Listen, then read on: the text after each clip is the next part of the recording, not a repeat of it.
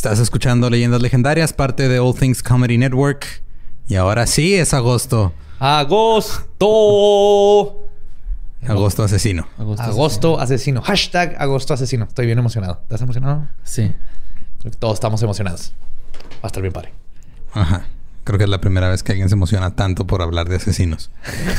y o por escuchar sobre asesinos. Sí, sí, todo el mundo estamos emocionados en este agosto de asesinos y aparte va a ser mi cumpleaños. Sí, yo hasta me pinté el pelo negro para verme todavía más darks. Ah, cabrón, sí es cierto. Es cierto. Ese fenómeno se llama skitoma y es cuando tu cerebro no capta algo que se cambió.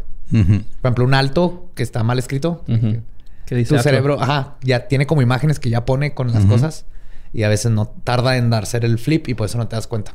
Y Entonces, la próxima vez que llegue su pareja con un corte de pelo nuevo y se les quede viendo, están, ustedes nomás digan esquitoma. Esquitoma, sí. Y ya. Curiosamente es más, este, tarda más el cerebro del hombre en hacer como los cambios que el de la mujer. Por eso es bien común que un hombre no se dé cuenta que su amigo se pintó el pelo negro después de haber estado aquí una hora juntos. Sí. Ajá. En fin.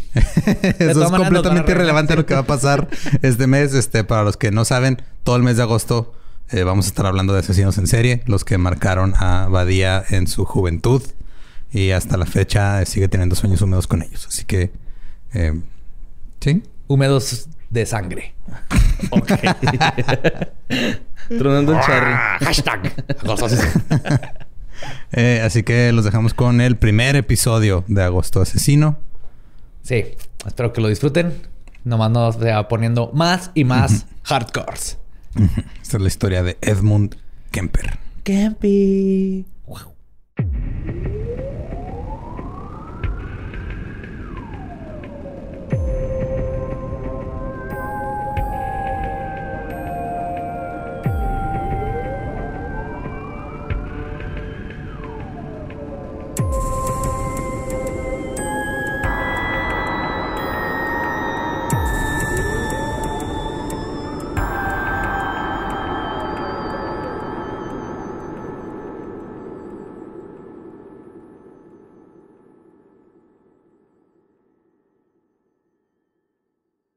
Bienvenidos a Leyendas Legendarias, el podcast en donde cada semana yo, José Antonio Badía, le contaré a Eduardo Espinosa y a Mario Capistrán casos de crimen real, fenómenos paranormales o eventos históricos tan peculiares, notorios y fantásticos que se ganaron el título de Leyendas Legendarias y estamos en otro miércoles macabroso. Sí, señores y señoras, damas y caballeros, niños y niñas que deben de estar dormidos y no escuchando esto. Es otro miércoles, como siempre, a mi diestra tengo la cara de Eduardo Espinosa. ¿Cómo estás, Drolo? Aquí. En, ajá. Muy bien. Y a mi siniestra, Mario el Borre Capistrán, ahora mejor conocido como la cabra satanista. ¿Cómo te sientes con tu con tu tótem nuevo? Muy bien, contento, tiernito. Especialmente si lo cocinas y con una salsa de menta. Mm. Suavecito. Mm. Cordero. Y pues es agosto y les preparé una sorpresa a todos ustedes. Agosto es el mes de mi cumpleaños, yo cumplo años el 11 de agosto, así que decidimos que todo agosto va a ser agosto de asesinos. Y por decidimos, Badía nos mandó un mensaje diciendo quiero que todo agosto sea de asesinos y todos dijimos ok. Este va a ser agosto de asesinos, que es como julio regalado, pero con más sangre. Y más muerte. Poquita más muerte. poquita más muerte. Eh, y básicamente escogí a los asesinos en serie que me hicieron de niño. ¿no? Nadie olvida su primer asesino en serio. Son los que me, forjaron de cuando empecé a conocer todos estos temas. Entonces son así como que los que están cerca de mi corazón. Eso suena de los que me salvé. ay, nunca olvidas la primera vez que te le escapas de una asesino en serie. Ay, güey. Y pues ahora todo agosto se va a tratar de estos asesinos que yo de, de jovencito este, me obsesioné con ellos. Ahí van a luego tener conexiones con mi, con mi infancia. Por infancia, parece que está muy chiquito. O sea, fue como en finales de secundaria, prepa. Ok. Ajá. Pero para ustedes. Digo, eso no lo hace más normal, pero. No, para nada. Todo lo contrario. entonces vamos a darle el comienzo a Agosto Asesino. Ahí Lolo le mete ahí un beat. yes. A principios de los 70, un gigante con una mente brillante, logró poner en pánico al condado de Santa Cruz, California, con una serie de asesinatos dirigidos a mujeres jóvenes estudiantes. Este monstruo logró burlar a la policía gracias a su extenso grado de conocimiento de programas policíacos. Hoy les voy a contar de The Coed Killer, Ed Kemper. Ah. ¿Cómo lo han pedido? Desde que empezamos a recomendar Mindhunter, Mindhunter. lo han pedido, un chingo. Los que han visto Ese es como de los chidos, ¿no? De la serie, güey. Sí, sí, sí. Es el del, del, primero con el que te encariñas, güey. Sí, es que hay una parte de él, es como un osito que... que me asesina a estudiantes jóvenes. que va a tener sexo con tu cabeza, ¿no? Eso sí, no... Sí, ay, mira. Ay, ¿qué hizo Eddie ahora? Ajá. no, sí. Este güey está muy cabrón, pero Se ve tiempo tan tierno. Es, mitológico Con este. su verga en la cuenca del ojo de esa señorita. Ay, Eddie. Pues sí, él fue de los primeros asesinos en serie que conocí así en secundaria cuando compraba mis libros de, de True Crime, cuando descubrí esa sección en, la, en las librerías. Creo que yo del, Estoy tratando de acordarme porque fue en la... Cuando ya tenía internet así chido en la prepa. Ajá. Que de repente no sé, no me acuerdo cómo... Este, pero Richard Chase, que ya lo platicamos hace rato, fue de los primeros que dije, ah, qué pedo, güey. De seguro no, no fue este, no fue en rotten.com. No, no, no fue no, de crimen o algo. No, este fue en un foro de algo, no me acuerdo. Ya es que antes nomás te metías a foros así a pendejear. Ahora son grupos de Facebook, antes eran foros en páginas random. Y terminé en un foro así de como que estaba buscando historias creepy y luego empezaron a salir historias de asesinos. Y salió la del vampiro de California, que era Richard Chase, algo así. Ah. Y fue el primero que me acuerdo así de que haber visto que me puse a investigar en internet. Que ya sabes que es un asesino en serie. ¿Tú, ¿tú tienes un asesino en serie? Así que te acuerdas. Ah, esta fue la primera vez que... Manson, güey. Supe el concepto Manson. Sí, güey. Ese fue cuando el primero con el que me clavé. Es que fue como de los más, este... ¿Cómo se dice? De mediático. No, y aparte, yo me acuerdo mucho de un documental ¿Y de los más medianos también. También. sí, pequeños, ¿no? Yo me acuerdo mucho de un documental que está en YouTube, güey. O sea, de hecho estaba hasta recreado por actores, así las escenas YouTube. Ajá. O sea, pues eso es así de parte uno, sí, parte sí, dos. Estabas bien grandote, borre. Sí, ya, o sea, fue la primera vez que me interesaron, güey, esos ah, temas. Ajá, sí, no, nunca. ¿Cómo? O sea, no todo el mundo tenía así, eso, en serie que dibujaba en cuadernitos y todo como yo. No, más bien bandas de música o. o equipos de fútbol, güey. Eran mi Ay, güey. bueno, lo bueno que tenemos leyendas legendarias. Edmund Emil Kemper III nació el 18 de diciembre de 1948 en la ciudad de Burbank, en el estado de California, en los Estados Unidos. Pesó 5.9 kilogramos al nacer. ¡Ah, la verga, Para los que no tienen idea qué es eso, como yo, porque soy malísimo con pesos y así de imaginarme. Un niño normal pesa 2 kilos. Ah, entre 2 y 3. y 3, máximo 3. Eso es lo normal. Este vato pesó el doble, 6 kilos. Es, mi, brazo, así. Sí, es una lata de un galón de pintura. No mames. Que salió así por la, vagina, de su, mamá. Su padre, Edmund Emil Kemper II, a quien le decían II, era un veterano de guerra y su madre, Carnell, era una culera con C mayúscula. Ya les voy a platicar por qué. Siempre existió una tensión en el hogar de los Kemper, que además de Ed incluía a sus dos hermanas, Aline y Susan, una mayor y una menor. Carnell tenía una actitud dominadora y castrante que permeaba al hogar. Constantemente se quejaba de su esposo porque su trabajo era inferior y que su personalidad era pasiva.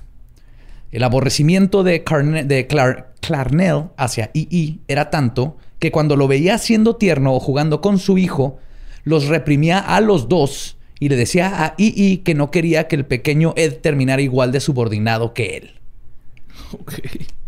Ya empezamos bien, güey. Su mamá lo trataba de la verga y el papá no lo dejaba que le mostrara amor al hijo.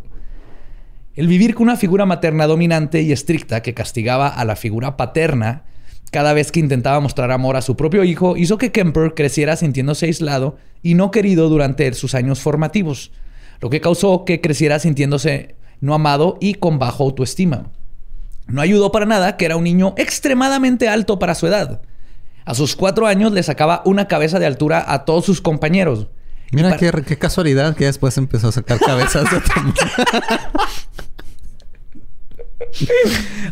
Esto es... Esto es sembrar, este, es el foreshadowing. el, foreshadowing. Desde pequeño. Desde pequeño sacando cabezas. Pues para sus 15 años eh, medía 1.93 metros. ¡Ay, cabrón! A los 15 años. Pinche niñosaurio, güey. No mames, güey. Esto causó que en la escuela le hicieran bullying constantemente. Y todo esto afectó sus calificaciones, a pesar de que era un niño muy inteligente. Ya que de adulto se conoció que su coeficiente intelectual era de 145 poniéndolo en el 1%. De hecho, el promedio es de 84 a 114, que es así como IQ promedio. Irregular. Él tenía 145. Pero el bullying más grande lo recibía de parte de su madre, quien se burlaba de su tamaño, llamándole un real weirdo y un altote y este.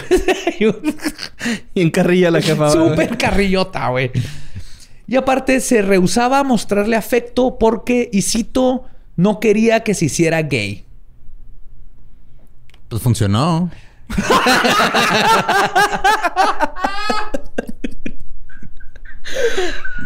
Qué punto para mamá que no, no mames. Tampoco ayudó que a sus ocho, años su mamá se enojó con él y como castigo lo obligó a dormir en el sótano sin luz, sin cama o cobijas por ocho meses. O sea, ella se iba a dormir a la recámara, sus hermanitas y todo, y él vas para el sótano. Y ahí dormía sin luz. Imagínate a los ocho. A mí me daba miedo el closet. ¿A quién no le daba miedo el closet o abajo de tu cama? No teníamos sótano, pero todos los sótanos dan miedo. Ahora imagínate a esa edad vivir en un sótano. No, sí está feo. El constante abuso de su madre alcohólica creó a un niño que no sabía socializar ni con otros niños ni con adultos, algo que lo perseguiría por el resto de su vida. En 1957, E.E. E finalmente decidió dejar la relación tóxica y dejó a su familia. Y aunque esto fue beneficioso para él, Kemper, de nueve años, se sintió abandonado y ahora tenía que vivir solo con su mamá, que constantemente le decía que lo odiaba porque le recordaba a su padre. Con las únicas personas con las que podía socializar, socializar era con sus dos hermanas, quienes se encargaban de cuidar y dar el espacio que su madre no le daba.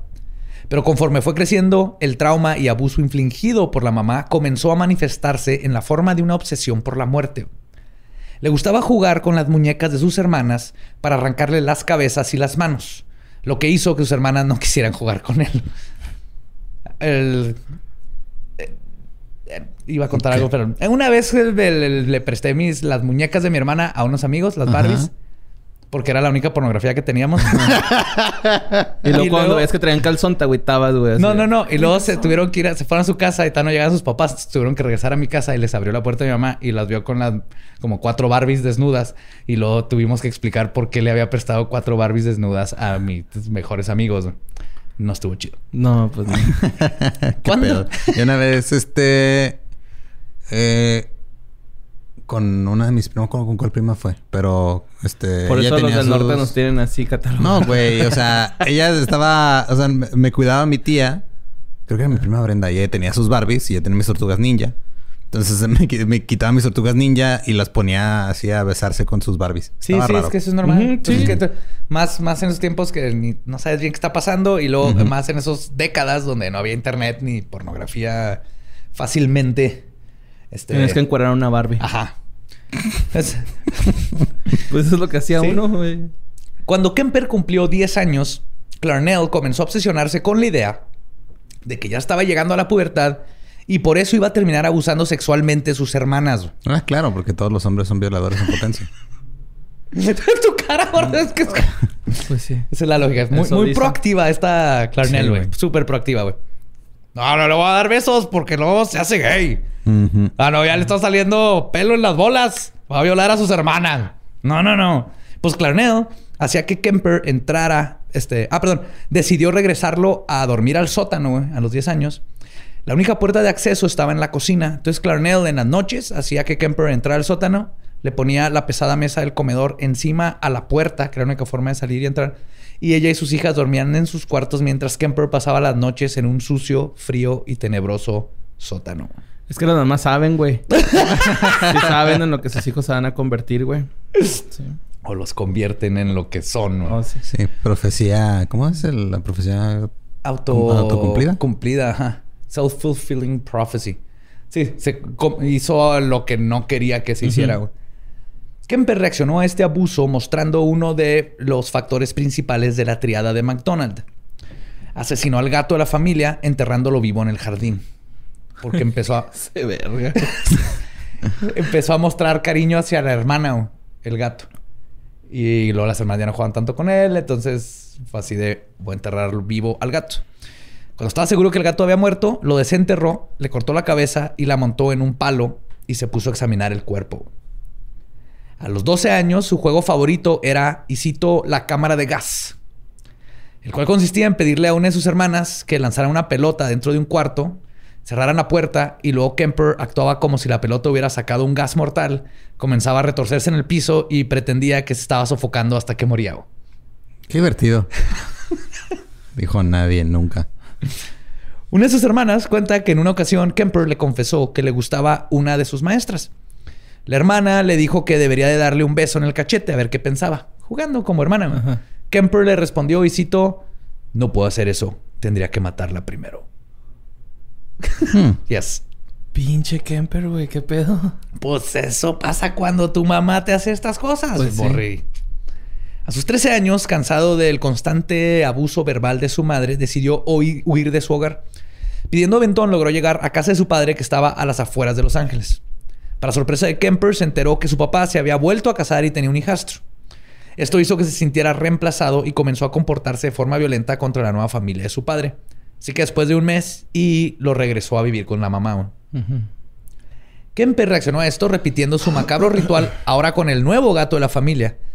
Esta vez le cortó el cráneo con un machete, sacó su cerebro para examinarlo Luego lo descuartizó y guardó varias partes del animal en su closet para poder examinarlas y revivir la experiencia de sus actos.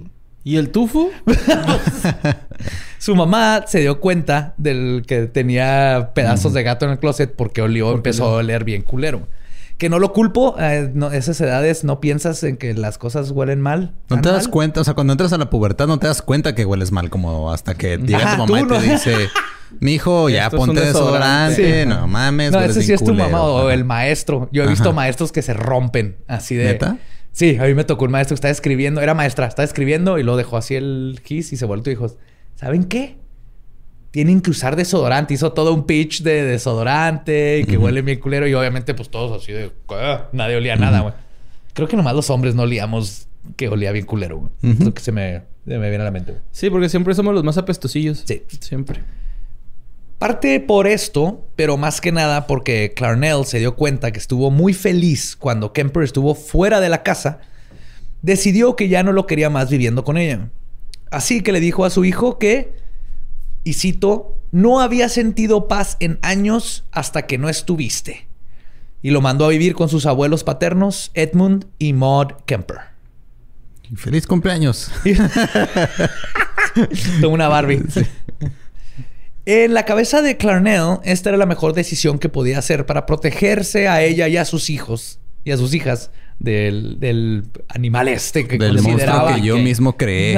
Tengo que sacarlo que en este tiempo pues nomás estaba reaccionando de formas, pero no era un peligro para nadie todavía. No más para los gatos. No más para los gatos. En retrospectiva, esto que hizo fue la peor decisión que se pudo haber hecho.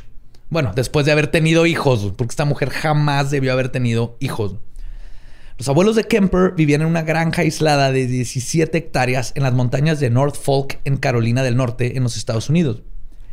Kemper se llevaba bien con su abuelo, quien se daba tiempo de pasar tiempo con su nieto, e incluso le compró un rifle para enseñarle a cazar.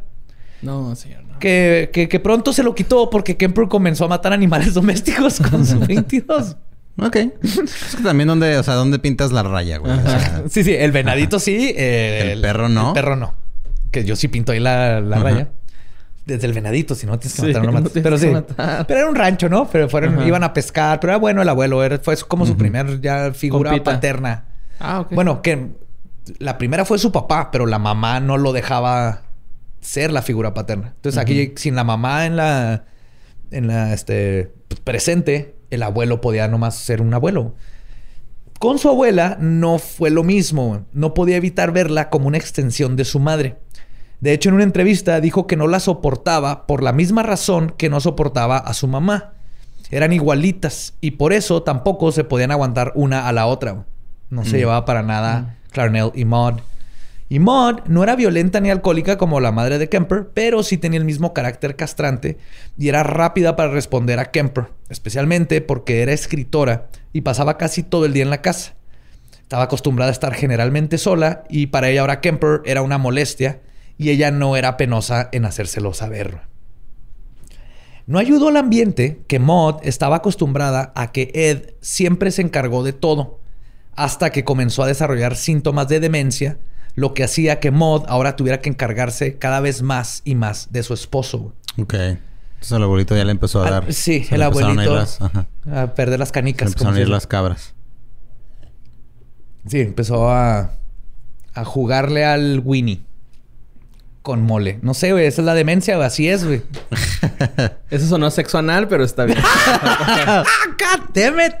¿Por qué me sexualizan todo? ¿Por qué me sexualizan todo? Pues dice, dice, el que sube videos a Instagram secándose el pelo sin camisa. Era Muy sexy. Era ¿eh? Gracias. a veces me olvida que tienes esos tatuajes aquí en...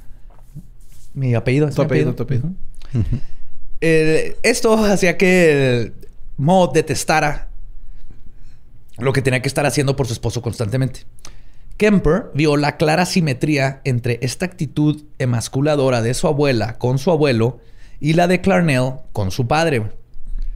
El 27 de agosto, Kemper llegó al límite de lo que podía tolerar. La constante crítica de su madre y ahora su abuela, el maltrato de sus únicas figuras paternas, primero el padre y ahora su abuelo, todos estos sentimientos y frustraciones habían estado ebulliendo dentro de él. Para escapar, igual que la mayoría de los asesinos en serie, comenzó a vivir en fantasías dentro de su cabeza. Comenzó a externalizar su ira con objetos sustitutos a su verdadero odio, su madre. cuando estaba arrancando la cabeza una Barbie, era, una forma de representar a la mamá, aunque no lo supiera, inconscientemente era su acción. Al no tener la capacidad emocional para defenderse, y al mismo tiempo vivir en la dicotomía entre buscar el amor de su madre y detestarla, que es lo que le pasa a estos niños con este tipo de abuso, los síntomas de un psicópata se desarrollaron. Los objetos sustitutos comenzaron con las muñecas de sus hermanas. Cuando eso ya no saciaba su parte fantasiosa, se pasó a destruir propiedad de otras personas, luego a lastimar animales, y este día cruzaría la línea a saciar la fantasía de lastimar objetos y animales que ya no podían suprimir su verdadero sentimiento. Kemper había estado sentado en la mesa de la cocina junto con su abuela, cuando ella comenzó a regañarlo de nuevo, lo que los llevó a una discusión, como yo era común. Kemper se levantó de la mesa, fue al garage y tomó el rifle que le había comprado su abuelo. Entró de nuevo a la cocina donde encontró a Maud aún sentada en la silla revisando unos cuentos de niños que había escrito y le disparó en la parte trasera de la cabeza matándola. Tiro de gracia. Tiro de gracia, pero ahí no acabó. Después le disparó dos veces más en la espalda y finalmente fue a uno de los cajones de la cocina, tomó un cuchillo y la apuñaló en repetidas ocasiones. Esto era un ataque de furia.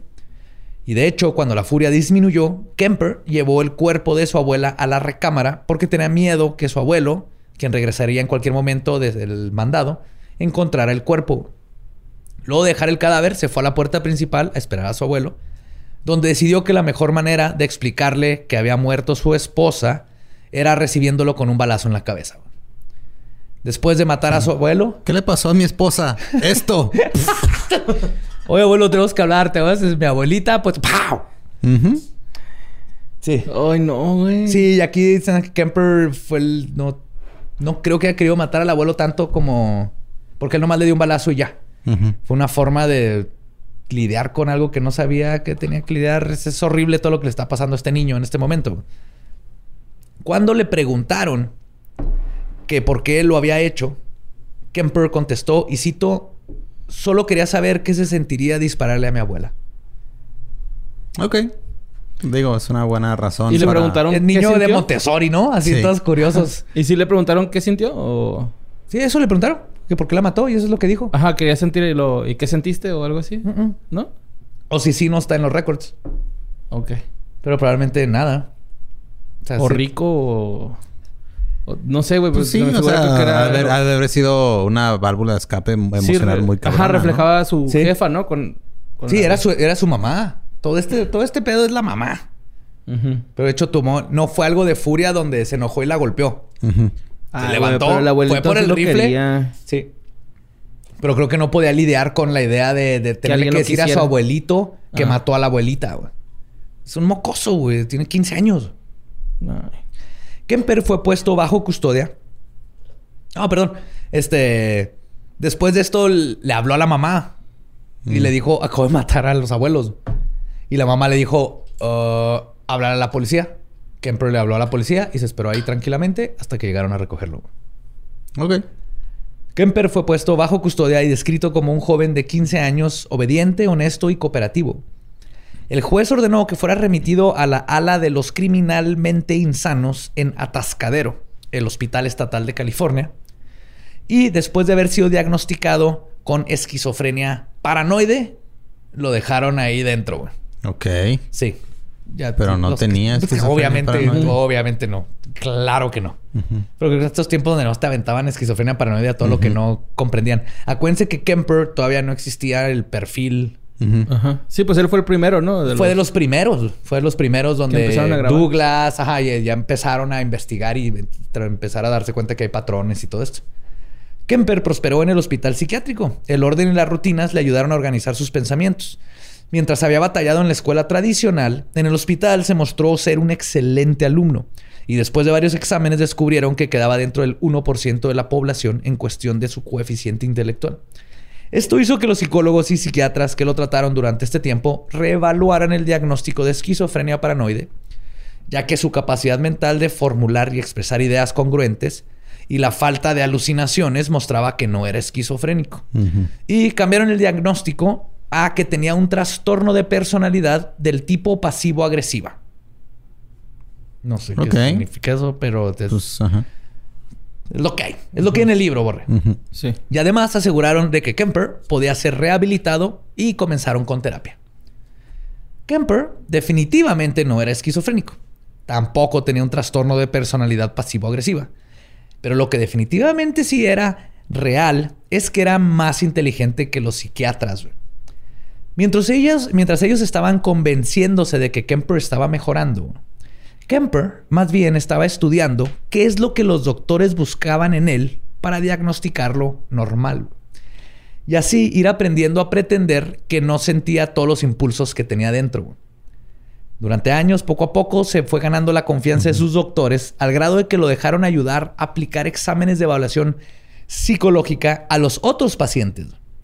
Algo que Kemper aprovechaba para aprenderse de memoria las preguntas y respuestas y las conclusiones que sacaban de estas los psiquiatras sobre otros pacientes para luego manipularlos a su favor. Estaba jugando. Sí, güey. Le dieron al coyote las llaves del gallinero. Qué bonita frase, ¿eh?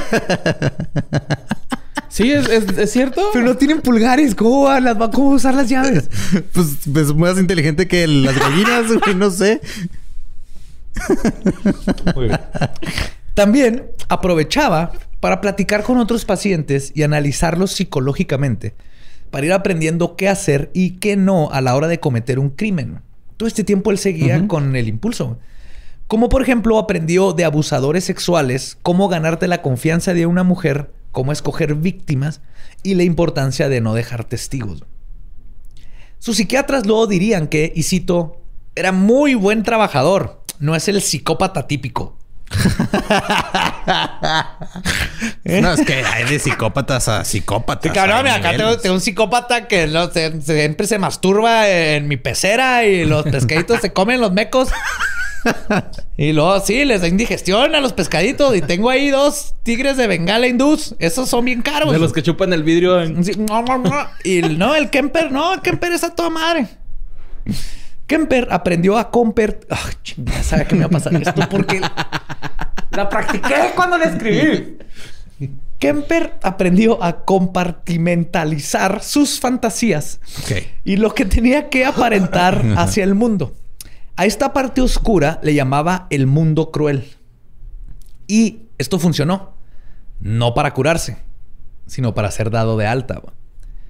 En 1969, cinco años después de, su, haber sido apresado por el doble asesinato de sus abuelos, Ed Kemper fue certificado por el equipo de psiquiatras del hospital Atascadero como alguien que ya no era un peligro para la sociedad con la fuerte recomendación de que no debería de ser liberado a la custodia, custodia de su madre y no debería de tener ningún contacto con ella. Ok. Entonces, mitad bien, mitad lo soltaron. El 18 de diciembre de 1969, eh, justamente en su cumpleaños número 21. Ajá. yo comparto cumpleaños con... Con Kemper. Ajá, sí, cierto.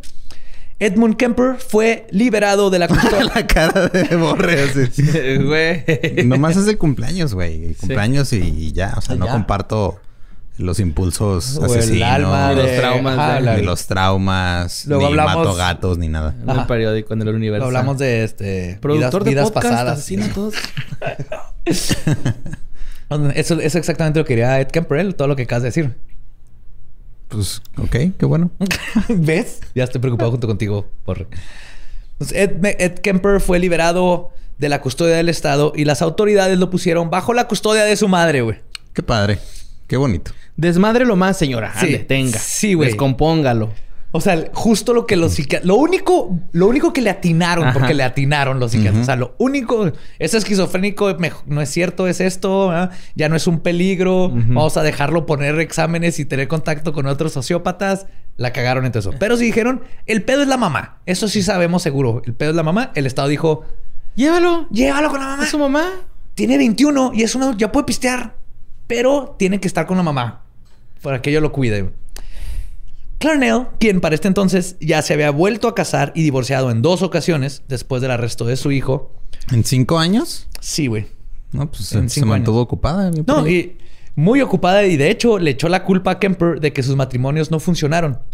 En una ocasión le dijo, y cito, no he tenido sexo con un hombre en siete años por tu culpa. No sé cómo justifica cinco años donde no estaba Kemper, pero este... De dulce, los de dulces. no, no, güey. Pues que la sexualidad es algo fuerte también, güey. Muy apasionante, ¿no? Ay, no le echas culpa a tu niño. No. Porque aparte de siete años, está refiriendo hasta dos años cuando... Antes de que matara a los abuelitos. Si de verdad se quitara ese pinche vestido que siempre trae, señora. A lo mejor, ¿no? Algo más sexy. Relájese. Relájese, suéltese. Sea usted, encuentre esa... En la mente siempre usa el mismo vestido. que tiene dentro. Kemper ahora viviría con ella en el 609 A. Ord Street en la colonia Aptos, en California. Eh, a pocas distancia de donde Clarnell trabajaba como asistente administrativa en la Universidad de California en Santa Cruz. De hecho, Santa Cruz está en la verga. Como parte de su libertad condicionada, Kemper tenía que seguir estudiando. Kemper quería ser policía estatal y comenzó a tomar cursos de criminología, pero fue rechazado Irónicamente, no por sus antecedentes penales, ya que en, en 1972 logró convencer ahora a los psiquiatras de que los borraran. Y la última nota de sus doctores en su récord simplemente dice, y cito, en mi opinión, él ha dado una excelente respuesta a los años de tratamiento y rehabilitación y no vería ninguna razón psiquiátrica para considerarlo como un peligro para sí mismo o para cualquier miembro de la sociedad y expulsaron su registro de infractores menores. Como policía puedes llegar, pero en cualquier otro lado no, no había forma de saberlo. La razón por la que no lo aceptaron en la policía después de que pasó todos los exámenes y esto fue porque estaba demasiado alto, güey. Eso sí me lo sabía. Para este tiempo, güey, Kemper medía 2 metros con 6 centímetros y pesaba 127 kilos. Será un Jason Borges, un animalote adorable. Porque si lo ven, si era así como en Mindhunter cuando ves sus entrevistas. Solo era un poquito más delgado, ¿no? Sí, porque si en Mindhunter se lo más gordito. Tenían como que huesos pesados. Sí, como uno. Siempre le dicen que gordo y la verga. Aún así. amor en reposo, la verga. ¿Todo bien, Borre? ¿Necesitas, ¿Necesitas una Barbie para arrancarle la cabeza? No, estoy bien. Bien. No necesita arrancarse la cabeza él solito. Ah, aún así, Kemper se hizo amigo de varios de los oficiales y le gustaba frecuentar el bar The Jury, Jury Room casi todos los días después del trabajo para platicar con los oficiales que usaban el recinto como su lugar de preferencia para ir a tomar. Era el clásico bar de policías y Ed siempre andaba ahí. Y de hecho el mismo Kemper más tarde se refería a sí mismo como el friendly nuisance o el amiguito molesto. Que todos los policías así, ay, viene el, el Eddie. Y platicaba con ellos, le sacaba información, que luego sirvían sus crímenes para sacarles información de que andan buscando. Pero todo el mundo lo veía como este tipo que estaba ahí chido, de repente ya me cansó. Sí, bueno, Pero no pedo, güey. Ah, voy a, ir afuera, güey, a, fumar. Sí. sí, ese güey. De hecho, los policías luego lo describieron como el gigante gentil, así decían, The Gentle Giant. Obviamente Kemper estaba tomando notas mentales, güey. Igual que con los psiquiatras, para aprender cómo pensaba la policía, sabiendo que quizás algún día no podría controlar sus impulsos. La única relación de largo plazo que tuvo Kemper sucedió durante este tiempo. Comenzó un noviazgo con una muchacha de 16 años, a quien eventualmente le propuso matrimonio en 1973. Pero terminaron separándose porque Clarnell no aprobaba de ella y constantemente hostigaba a su hijo hasta que la relación fracasó. En una ocasión, su madre le dijo que la muchacha estaba demasiado joven para él. Kemper le explicó, ajá, Digo, esa parte, pues. Eso fue nomás una, pero de todas maneras, Kemper le explicó que había perdido su infancia en el hospital y no sabía socializar con gente de su edad. O sea, imagínense, Kemper entra de 15, sale de 21, se perdió lo que era conocer jóvenes de su edad, crecer con joven, gente de su edad. Cotorrear, güey. Cotorrear las pedas. De hecho, él dice que salió de la cárcel y ya había, ya los jóvenes hablaban otro idioma, les gustaban otras cosas, otra música. No sabía socializar con gente de veintitantos años, que era él, porque él se quedó en los 15, básicamente. Perdió cinco años. Perdió cinco años. Ajá. Entonces sabía asociarse con alguien de 15, 16, pero no con alguien tanto. Entonces le explica esto a su mamá y le dice que si no le puede presentar a alguna de las muchachas de la universidad donde trabaja. Y Clanero le dijo: Ni madres, te pareces demasiado a tu papá y no te mereces conocer a ninguna. Es que estás bien pinche alto, mijo. sí.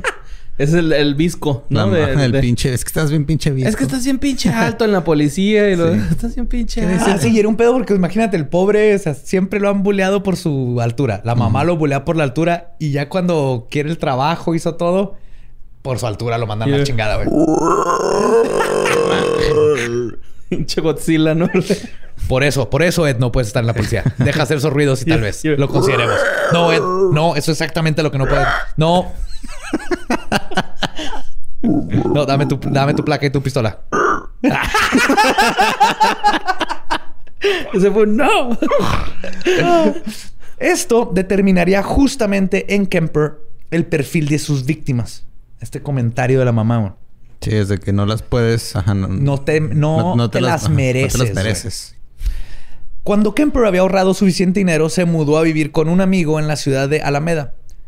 Aún fuera de su casa, todavía se quejaba de no poder alejarse de su madre, ya que ella lo llamaba regularmente y le hacía visitas sorpresas. ¿Para qué vergas, güey? Pues para chingar, güey, para qué. Eso ya es porque entiendo el punto donde me caga mi hijo y ahora tengo que mantenerlo. Pero ya se va y ahora es chirlo a chingar, güey. Esto ya es un odio que. Sí, nada, la culera es la jefa, güey. Pues sí, pues sí, sí, ha sido todo el tiempo. Todo el tiempo, güey. Pobrecito Ed. Consiguió un trabajo como policía de caminos, igual que su finado abuelo, de hecho. A los pocos días de trabajar ahí, un auto lo golpeó mientras conducía su nueva moto que había comprado con su salario. En la demanda ganó 15 mil dólares por los daños. 90 mil más o menos de hoy. Ok. Con eso se compró un Ford Galaxy del 69. Sí, está chido. Sí, Para levantar morritas, ahora sí. Claro, güey. Para levantarlas. No, en el buen plan. En el buen plan, güey. Cuida tus palabras, borre. Sí, sí, no. Asesino Mira. serie, leyendas legendarias. Cuida las palabras. No, o sea, para... Como hombre, como hombre juarense no puedes usar esa frase, Sí, cierto, cierto. Pero es así como de... Hey, ¿qué onda? Vamos al cine. De hecho, no... Ahorita que lo mencioné, varias veces quería poner... Levantó, pero de que porque pedían ride y en inglés les, dio un levantón, un, aventón, pero ride la levantó, es así que, ah, sí, la levantó de tal lugar, pero ya esa connotación ha cambiado totalmente. Sí. A pesar de la aparente independencia que tenía, el odio hacia su madre no disminuía. La omnipresencia de Clarnell, Clarnell en todos los aspectos de Kemper lo llevaron a la realización de que tenía que matar a su madre, pero no estaba listo emocionalmente para eso. A pesar de que la odiaba, una parte de él añoraba el ser aceptado y su psique no estaba mm. listo para lastimarla. Sí. Ay, güey, pero su abuelito le valió verga y su abuelito era bien vergas con él. Sí, pero es que el abuelito no es tu mamá. Esa, es la importancia y es lo que pasa. bueno, no sé, ¿tu abuelito es tu mamá? Pues me dio teta. no. es que sí, como la figura materna en chorro de asesinos en serie que pasan por esto es eso. Crean ese rompimiento de psique donde es que ella me, yo quiero que me quiera. Aunque les pegue y los trate de la chingada. Pero pues es, el primer contacto humano que tienes. Es, tu mamá. Es con la que tienes que la buscas para ser amado y cuando no te ama, no, se, no, no es un chip que se apaga y dice, ah, no, ya, pues Señora fea, vale madre, no. intentan constantemente tratar de complacerla. Quiéreme, por favor, mamá. así, así que las fantasías comenzaron a crecer. Empezó a guardar cuchillos, bolsas de basura y esposas en su auto. Y es cuando comenzó a vivir los primeros pasos de sus fantasías. Le daba aventón a personas, muchas veces con un arma de fuego abajo del asiento, cuchillos en la guantera, y durante todo el viaje se imaginaba cómo le haría para matarlos mientras además iba aprendiendo cómo comportarse para que no sospecharan de él.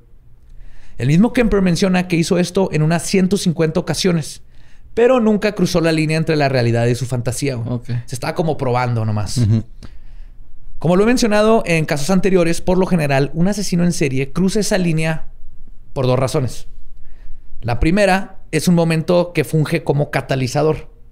En muchos casos, especialmente con asesinos en serie organizados, es, que es el caso de Kemper, de hecho, puede ser por la muerte de alguien que aprecian estrés laboral o económico, que justamente es el caso de Kemper, que estaba teniendo problemas económicos después de que lo despidieron por el choque y que tenía en su mente la posibilidad de tener que volverse a mudar a vivir con la mamá. La segunda parte del proceso del asesino en serie en cuanto a cometer su primer asesinato es el momento cuando su fijación por la fantasía de asesinar y la realidad de haberlo hecho se funden una con la otra. Entonces se sacia la fantasía, pero ese sentimiento solo dura un tiempo limitado. La fantasía regresa y ahora que ya cruzó la línea de matar, sabe que lo, que se siente, lo repite y empieza el ciclo nuevo. Entonces básicamente es algo, un, un choque de algo, estrés, hacen que maten por primera vez y luego eso hace que repitan y repitan y repitan y siempre tratan de llegar como a ese high de la fantasía y nomás siguen en un ciclo, güey. Pasa un tiempo. Y es como cuando haces un open mic y te va chido por primera vez. y ya después es, todo lo que ajá, y lo vas, y vas persiguiendo ese sentimiento una y otra otra vez. Es lo mismo, pero aquí en vez de matarlos de risa, los matas. Sí. Y luego por eso a veces los de open mic guardan así el video de con, con 300 views porque es el que más tiene. sí, los asesinos de serie por eso luego guardan trofeos para revivir ese momento Exacto, sí. Donde vivieron algo intensamente. Para Kemper, ese momento llegó el 7 de mayo de 1972, cuando al fin decidió que ese día sería el día, después de haber tenido otra pelea por teléfono con su madre.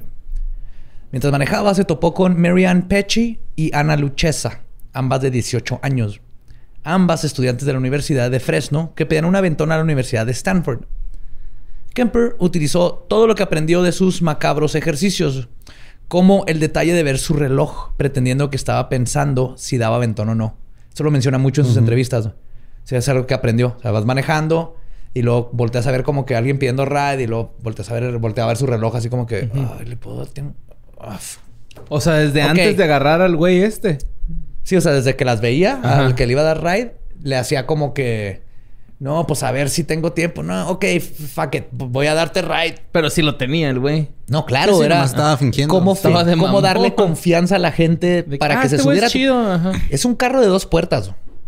O sea, en estos tiempos era muy común pedir ride, pero ya habían ciertas reglas, especialmente si tenías rato haciéndolo, como por ejemplo, más como mujer. No te, si son dos, no te subes en un carro de dos puertas con un hombre porque si estás en el asiento de atrás, no te puedes salir al menos que brinques para enfrente. Ajá. Ese tipo de cositas. Entonces él tenía un carro de dos puertas. Era un hombre de dos metros seis, grandote, blanco. Sabía que las mujeres estaban pendientes. Y fue aprendiendo poco a poco. Y eso le sirvió un chingo lo del reloj. Verse como un hombre empresario. Podemos decir lo que, lo que queramos, pero pues el güey era dedicado. pero explícales que antes el reloj se usaba en la muñeca, ah, güey. Que no, era de celular. Sacando el celular. Pues Kemper llevó, a Marianne y Anita a un lugar aislado que había encontrado en sus tiempos de policía de caminos. Para cuando las mujeres se percataron que algo estaba mal y era demasiado tarde. Kemper las amenazó tratando de verse lo más intimidante que podía, algo de lo que luego se arrepentiría. Mientras las esposaba, por accidente rozó uno de los pechos de Marianne, lo que hizo que se disculpara profusamente. Luego le dijo a Anita que se metiera en la cajuela del auto y si hacía caso no les pasaría nada y la regresaría a la universidad. Después se llevó a Marianne al bosque donde la intentó asfixiar con una bolsa de plástico, pero Marianne la rompió. Con la boca. Con la, boca. Sí, Marianne. Estas dos pelearon hardcore, güey. La rompió y Kemper tuvo que apuñalarla, güey. Sí, se iba a apuñalarla. Pero el problema es que había perdido lo que más quería en esta experiencia: el control. Había sido emasculado por su víctima. O sea, el él quería sentirse cuate que está matando a su mamá cada vez que mata a alguien. quería sentirse en control y cuando Tacha primero rompe la bolsa y luego lo patea y todo y le rompe su plan, él se queda de que, perga, ya no sintió lo que creyó que iba a sentir, güey. Así que cuando regresa por Anita... Eran pelotas azules, pero de asesino. Ajá, sí, güey. Blue Bolts. Cuando ya con Anita abre la cajuela y está completamente casi cubierto de sangre, güey. Y Anita le pregunta que se había lastimado a su amiga y Kemper le contestó, y cito no le pegué. La maté, pero nunca le pegué, güey. Ahí, está. Sí, estaba bien raro. Moral rara de Kemper desde que se sintió mal cuando sin querer le tocó el pecho a decir, I didn't beat her. O sea, no, la golpeé, no soy un hombre golpeador, la maté. Pero se para como que en su cabeza estas dos acciones. Ahorita es tu turno, Anita. Ah, sí. Sí, de hecho llegó y lo que hizo con Anita fue básicamente más cortarle la garganta para que no peleara, güey. Pero Anita, igual que otra vez peleándose, le rompió la mica de la luz trasera antes de sucumbir al ataque. Kemper metió el cuerpo de ambas chicas en la cajuela de su Ford Galaxy y se las llevó a su departamento. Cuando iba a, retirarse, se dio cuenta que no traía las llaves del carro. Comenzó a golpear la cajuela, estando seguro de que chingamande las dejé adentro, güey, cuando metí los dos cuerpos. Cuando no pudo abrir la cajuela. Esos errores de primerizo, güey. Primero usas una bolsa que te puede ¡Pendejo! güey, es, es Mekemper, güey. Es un meco, güey. Es mi... Es Mekemper. Mekemper, güey. Este vato van a ver... Se pasa de pendejo, güey. O sea, hay cosas que dices... Güey, estoy viendo Mr. Bean si no estuviera cortando cabezas, güey. Yo sí vería esa Lo de la bolsa, lo de... Sí, Mr. Bean mata en California. Pues cuando no puede abrir, empieza a caminar desesperado, a buscando dónde están las llaves, sabiendo que ahora qué chingos voy a hacer, dejé las llaves en la cajuela y se tropieza con su pistola, güey, que se le había caído en algún momento el ataque y ni cuenta se había dado, güey. Finalmente se detuvo a pensar, respiró y dijo, cálmate Ed, revisa tus bolsillos. Y encontró que sus llaves estaban en la bolsa trasera de sus pantalones. Nunca las pone ahí. Eso me pasa muy seguido. ¿O con el celular no te pasa? O sea, no lo de matar a alguien y luego no saber dónde están las llaves. qué, bueno, qué bueno que esa parte no es. Nada más lo de no encontrar mis llaves y darme cuenta que las puse en un lugar diferente. Sí. Pues ya él encendió el auto y prosiguió a regresar a su casa. En el camino lo detuvo la policía, güey, por la mica rota de la luz. Con dos cuerpos en la cajuela, güey, Kemper mantuvo la calma y logró convencer al oficial de que lo dejara ir, incluso sin ponerle la multa, güey. Solo recibió una advertencia, güey. Oye, pero andaba lleno de sangre, ¿no? ¿Se quitó la ropa o algo así? Sí, se puso otra camisa y se medio se limpió, limpió algo. pero entonces el policía le valió madre, güey. Imagínate, o sea, Gracias a esos polis que no checan bien. Gracias. Pues nunca me han tocado, güey. ¿Seguro? Sí. ¿Licencia? Sí. ¿Placa nueva? Sí. ¿Esto? Sí. Güey, me tocó Los cinturones traen un gris que no es el que usamos. Lo va a tener que multar. Güey, a mí una vez me pararon y traía algo ilegal una cajetilla de cigarros. Y el vato real agarró la cajetilla y nada más la agitó. Y la dejó donde estaba, güey. Y yo así de, ay. Si hubieras tenido, si te hubieras tenido dos cadáveres escondidos en esa cajetilla, te hubieras salvado como que en perro. Neta, güey. Es bonito cuando dices, ah, qué bueno que no sé hacer tu chamba bien, güey. Wow. ¿Te acuerdas una vez nos pararon porque yo no traía una luz atrás? Ajá. y, nos, ajá, y, nos, dejaron ir porque hiciste reír al policía, güey. me puse a contar con él, se rieron. Ya ni me acuerdo, güey. Pero... Es que son chidos aquí. Si los tratas chidos, se, portan chidos. Nos reímos y todo. Son los que se maman. Los federicos son los feos. Pues su compañero de cuarto de Kemper no estaba en la casa, así que él metió los cadáveres, tuvo sexo con ellos y les tomó fotos. Duró dos días con los cuerpos escondidos en su cuarto hasta que decidió mutilarlos y esparcir las partes poco a poco por distintos lugares de la carretera. De lo último que se deshizo. Como si fuera un camión de así de, carne que se le van cayendo pedacitos. che, Hansel y Gretel, güey, rastro, güey. De lo último que se deshizo fue las cabezas con las cuales practicó irrumación. ¡Tin, tin, tin! Nueva palabra legendaria. Sí, señor. Sí, señor. Irrumación. Sí, señor. Yo la acabo de aprender. Eh, irrumación. Fuckface. No, es, es, es, throat fucking, básicamente. Mm. Irrumación. Es cuando se empuja el pene en la boca de alguien en contraste con la felación, donde el pene es oralmente excitado de forma activa por quien realiza la felación. Básicamente es throat fucking. O sea, es el que tiene el pene es el que hace los movimientos contra la pues, una cabeza que no puede tener movimientos, ¿verdad? Ah, pero podría ser una persona viva. Esta palabra es para personas vivas. sí, güey. O sea, el punto es de que este, tú estás haciendo el movimiento. Tú que tienes el falo estás haciendo el movimiento. No la persona que tiene la cabeza. A déjame lo no es cierto. Pero sí, obviamente no tienes opción con una cabeza descuartizada. Ok. Ok. ¿Sí? Ya, más bueno, lado. podrías...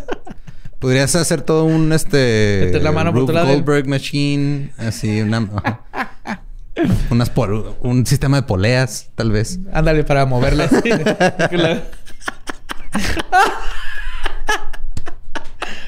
Derecha para atrás, em, izquierda, para enfrente.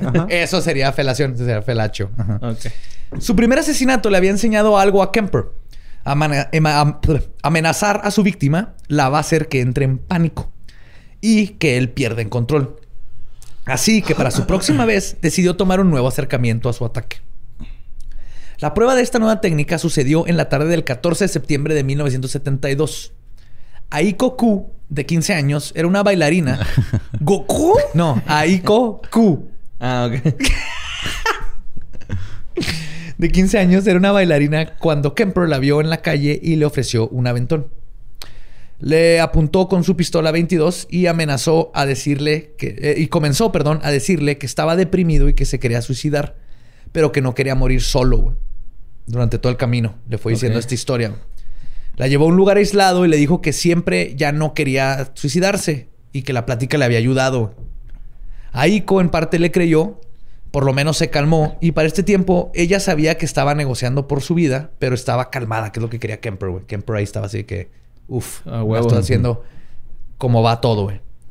En un punto de la conversación, Kemper se salió del carro para sacar algo de la cajuela. Cuando regresó se dio cuenta que dejó las llaves adentro del carro junto con su pistola debajo del asiento, güey. Y estaban los seguros. Meco, güey. Que le ponga arneses, güey. Me Kemper, güey. Te digo. Me Kemper. Güey, qué, qué oso. Eso es un oso, güey. Oye, este, víctima, este...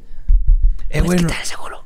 Güey, te iba, te, iba, te iba a matar, pero dejé las llaves. Qué Güey, te encerré, güey, pero te puedo liberar si levantas el seguro, ¿no? Y sabes, o sea, porfa, sé que estamos acá en un lugar aislado. Oye, yo creo que los Mustang tienen una polea que abres la cajuela desde adentro. Galaxy. Ah, sí, es cierto. Sí, es cierto. Ay, ¿por qué traías un Mustang en mi cabeza? No sé. Pues nunca sabremos cómo lo hizo exactamente.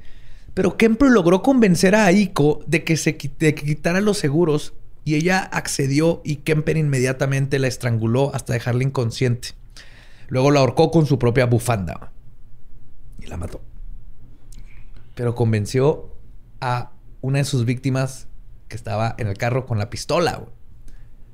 Eso está. Fuck. Ese güey hubiera sido un excelente vendedor de Herbalife.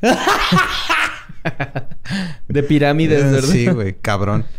Ay, güey. De ahí manejó a su bar favorito a tomarse unos tragos. Cuando se iba cuando se iba, perdón, abrió la cajuela ahí en el estacionamiento. ¿Se acuerdan que el bar era de policía? ¿De policía? Ahí mismo en el estacionamiento lo abrió y cito, admiré mi captura como si fuera un pescador, güey. Con ese orgullo así de, ah, miren lo que acabo de capturar. Una bailarina. Empezó a subir un chingo su... ¿Cómo se dice? empezó a poner cocky. Empezó a sentirse como más seguro de los, los crímenes que puede hacer. Sí, altanero, arrogante. arrogante. Si no, coqui y suec, ¿no? Ah, mi No. Hizo lo mismo con el cuerpo de Aiko que con los de Anita y Mary. Kemper oficialmente se convirtió en un asesino en serie en este momento. Había cometido tres asesinatos con un periodo de enfriamiento entre ellos, que es como definimos un asesino en serie. Hay sus variaciones, pero esta es la clásica. El día siguiente de matar a Aiko fue a una sesión con su psicólogo. quien le dijo que ya no se necesitaba reportar y había terminado su libertad condicional, ya que los psicólogos habían analizado su caso y consideraban que no era un peligro para la sociedad. ¡Ey, Kemper! Irónicamente, la cabeza de Aiko estaba en la cajuela del Ford Galaxy durante toda la sesión. Sí, mientras el psicólogo está diciendo... ¿Solo la cabeza? Sí. Para festejar saliendo, ¿no? no, no lo dudes con Kemper, Sí, güey. Mira, podemos, o sea, el, psicólogo eh, llegó a la conclusión de que Kemper no había perdido su cabeza.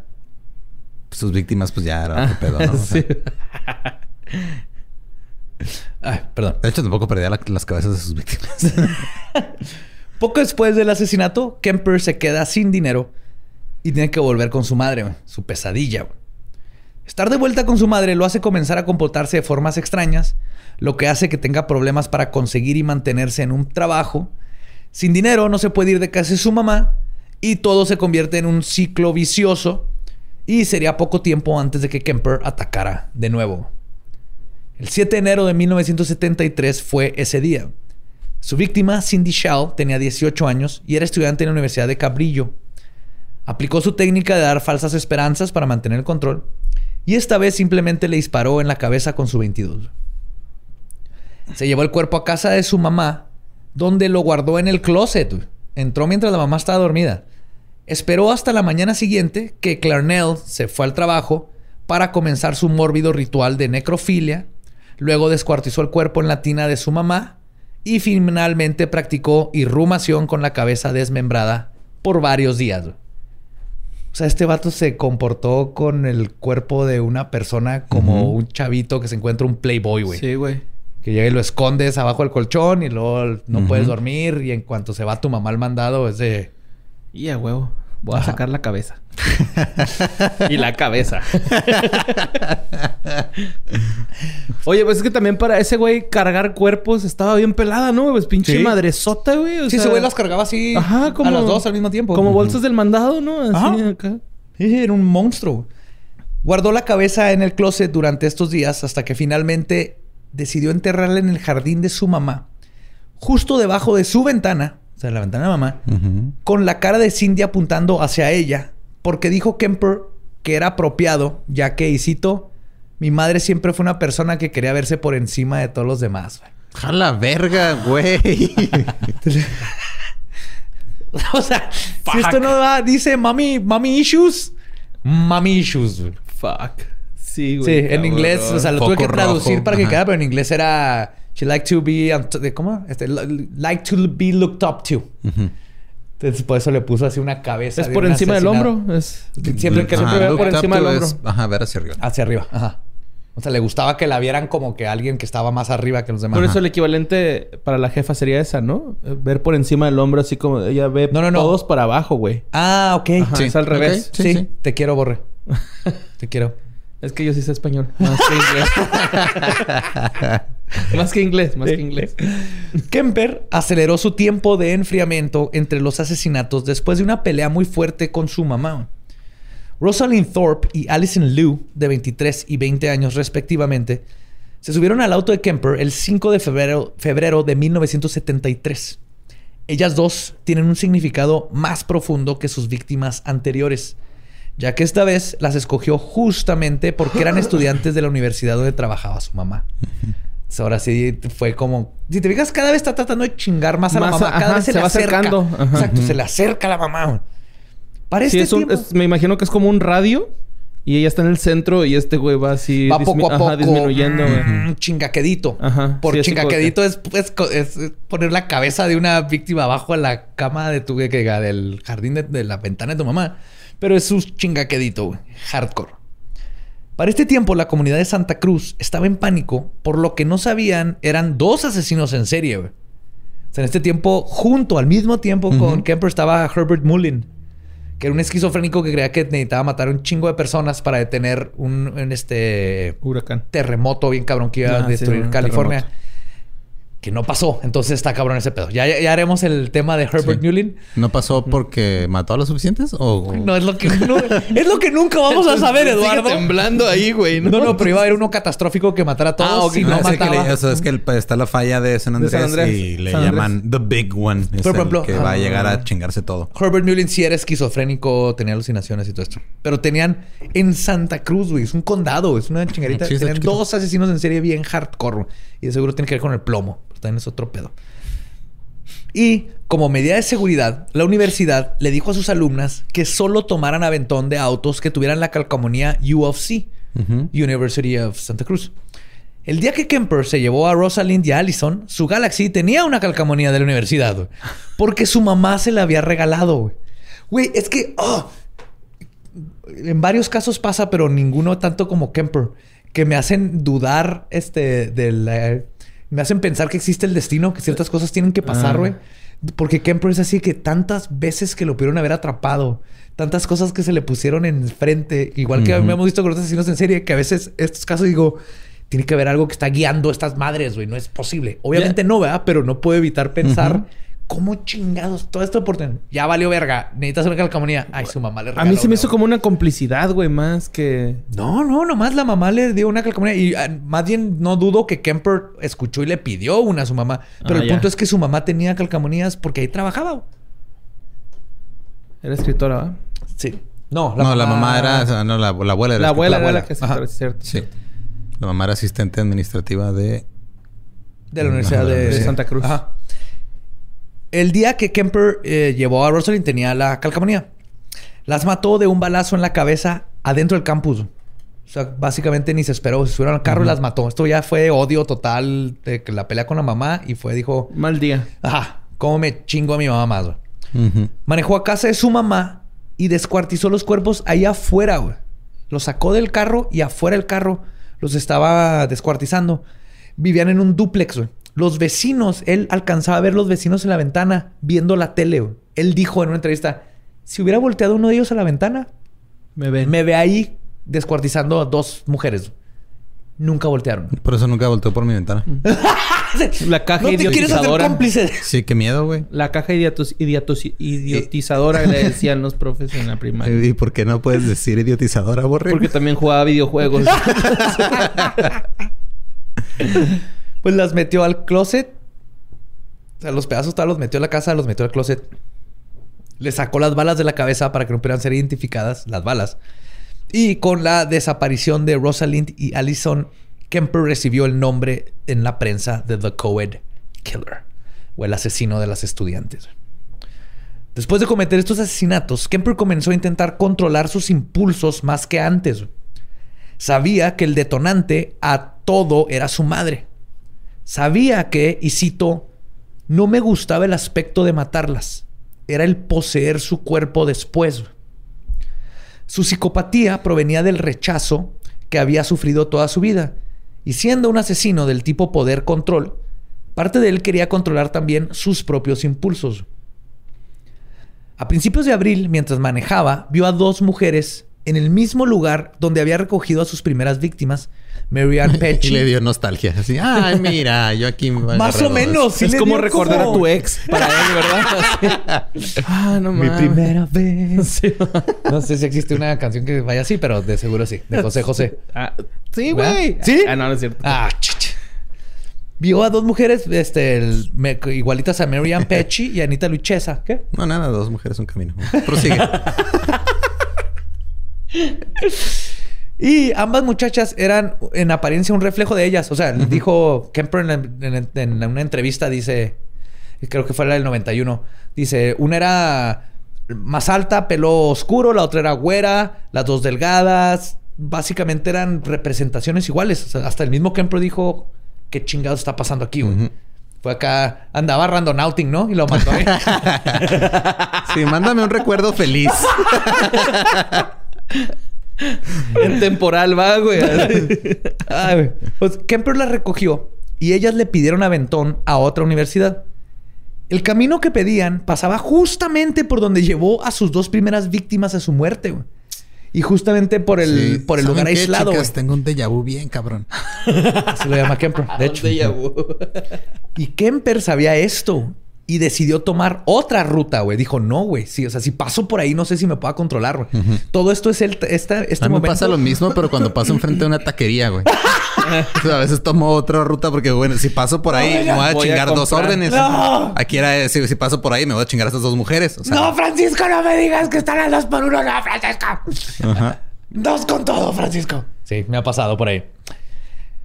Cuando toma la otra ruta, las mujeres comenzaron a ponerse visualmente nerviosas, obviamente, por el cambio. Lo que no sabían es que si Kemper las hubiera llevado por el camino que ellas querían, probablemente no se, hubieran no se hubiera podido controlar y hubieran terminado en su cajuela. Kemper, a pesar de sacarles un susto, las dejó justo donde ellas necesitaban llegar.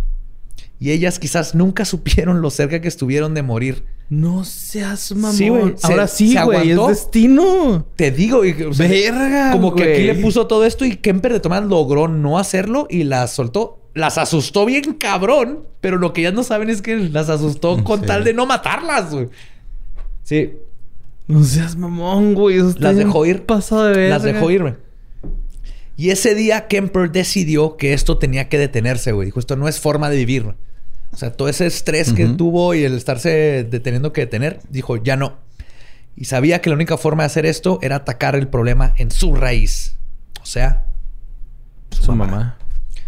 El 2 de abril de 1983, la policía fue a casa de Kemper a revisar una Magnum 44 que había comprado, güey, porque se le hacía que la 22 estaba muy chiquita ya que la policía había buscado en los récords al recibir la gestión por parte de la tienda de armas, porque fue Kemper a comprar armas y luego te hacen el background check que le llaman, ¿no? Te, revisan que no tengas antecedentes. Para ver si te la puedes. Se los dieron y se les ocurrió a la policía buscar poquito más y la policía se dio cuenta que, porque la policía sí puede entrar más a los archivos, que tenía el, a los antecedentes de haber matado a sus abuelos. Ese pequeñito ah, detalle, ¿se acuerdan de ese detallito? Oye, pero mira, todos cometemos pendejadas a los 15 años. O sea, Sí, sí. Dijo este mero, Yo no quiero ese proceso porque estoy enojado ahorita. es, que quiero mi pistola ahorita porque estoy enojado ahorita. Ya después se me va a pasar. no lo necesito. pues este... Aún así, la razón de la visita no era porque fuera este sospechoso de algún crimen ni nada. Era nomás porque se enteraron que tenía el récord de matar a sus abuelos, que estuvo en un hospital psiquiátrico. Y nada más por protocolo fueron a quitarle su pistola en lo que revisaban más su expediente, güey. Para esto, cuando Kemper les enseña su closet. Ah, porque cuando llegan, Kemper sabe que los hoyos tal vez sepan que es de la 22. Ah, eso te iba a preguntar, güey. O sea, pueden eh, saber qué calibre o qué arma es por la circunferencia de la bala. Depende, depende de cómo está. Ajá. Depende de si, está el hoyo clarito. Ajá. Más o menos se puede saber el tamaño. Mientras no destruye el hueso y no. Pero sí se puede reconstruir. Va, qué chido. Con la bala de sentido, pero sí. Entonces, Kemper cuenta que cuando llegó el policía, él dijo, verga, o sea, tenía un chingo de pistolas, güey. Cuando dijeron, venimos por lo de la pistola, el Kemper así de que, ah, no, pues la, la grandotota, ¿verdad? Un pistolón. Y al policía le dijo, Simón, la 44. Y el vato, Uf, porque si venían por la 22, tal vez es porque han encontrado que usé una 22, pero se la jugó, o sea, les preguntó para saberlo. Cuando dijeron que era por la 44, ah, Simón, los lleva al closet y dice, también tengo este rifle. En el closet está una caja con la bolsa de una de las víctimas y varias identificaciones. Con sus pussy pockets. sí, güey. Kemper les dio la pistola, se rió con los policías. y nunca sospecharon que el gigante gentil pudiera ser un asesino y nada más le confiscaron su arma, güey. Así de cerca estuvo, güey. si hubieran revisado el carro, tenía más pistolas ahí, este, bolsas, esposas, sangre de cuando las había matado, todo eso, güey. No. Es que se te baja así la sangre, ¿no? Pero Kemper mantuvo siempre la calma y lo ve así. ¡Ah, pinche Kemper! ¿Cómo que es tu madre, güey? No tienes un cadáver atrás en la cajuela de pura cagada, ¿verdad? estoy mamando, güey, estoy mamando. ¿Qué es tu madre, güey? Nos vemos en el bar.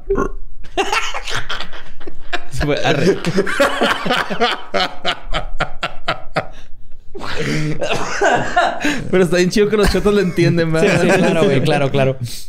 Pues, pero lo que sí es que este incidente puso paranoico a Kemper.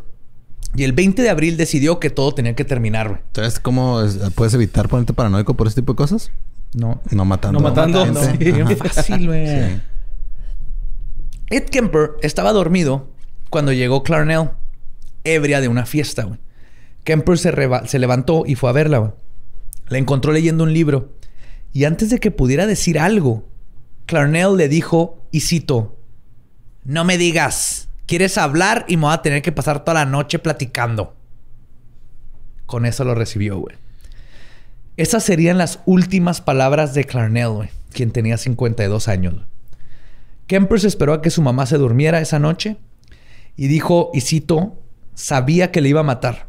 Cuando le dijo eso, güey. Mm, sí, güey. No soy una lagartija que salí debajo de una roca. Salí de su vagina. ¿Así dijo? Así dijo, refiriéndose a que le lastimó sus sentimientos por última vez, ¿no? Así de que, no, ¿por qué me trata así, güey? Ella me hizo. Pues tomó un martillo y la mató golpeándola en la cabeza y luego le, la cortó la cabeza. Tuvo irrumación con ella o practicó irrumación. No sé cómo se dice. No sé si es deporte. Probablemente. Manipuló la irrumación, ajá. Provocó irrumación. Es como un golf invertido. No tienes que tener el hoyo, sino en el palo, güey. Entonces está. no sé. A ver, me de eso estoy seguro, güey. Hoyo en uno. hoyo en uno. güey, perdón. Ay, güey. Ya sería uno en hoyo. hoyo en uno. Hoyo en uno. ah, güey. Después abusó sexualmente del cuerpo, güey. Y esto era, no me acuerdo dónde leí. Esto se los voy a decir así nomás por afuera. No tengo la cita, pero yo me acuerdo mucho tiempo que el, cuando estaba haciendo esas cosas le dijo a la mamá algo así como: Ah, no pudiste tener sexo por mi culpa por siete años, pues ahora vas a tener sexo. No encontré la cita exacta. No sé si me lo inventé, pero según yo, esa fue algo. Si alguien tiene la cita exacta del libro o algo, creo que es lo que dijo. Si no, pues no, pero no lo tomen como cita. esa parte, pero es algo totalmente que Kemper diría, güey. Mínimo lo pensó. Mínimo lo pensó, güey. Ahorita que dijiste ese pedo, o sea, tuvo irromación y luego agarró la cabeza de su mamá y le puso el pene en la boca. Ajá. Y luego se cochó también el cuerpo. Sí.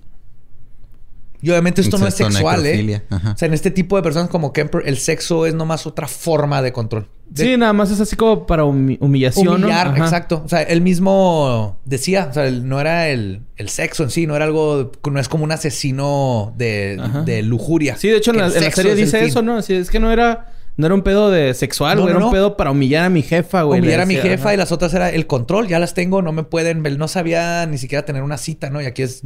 Ya no me tengo que preocupar. Tengo aquí una persona conmigo. Pues después de todo esto, puso la cabeza en la cómoda y le gritó por una hora, güey.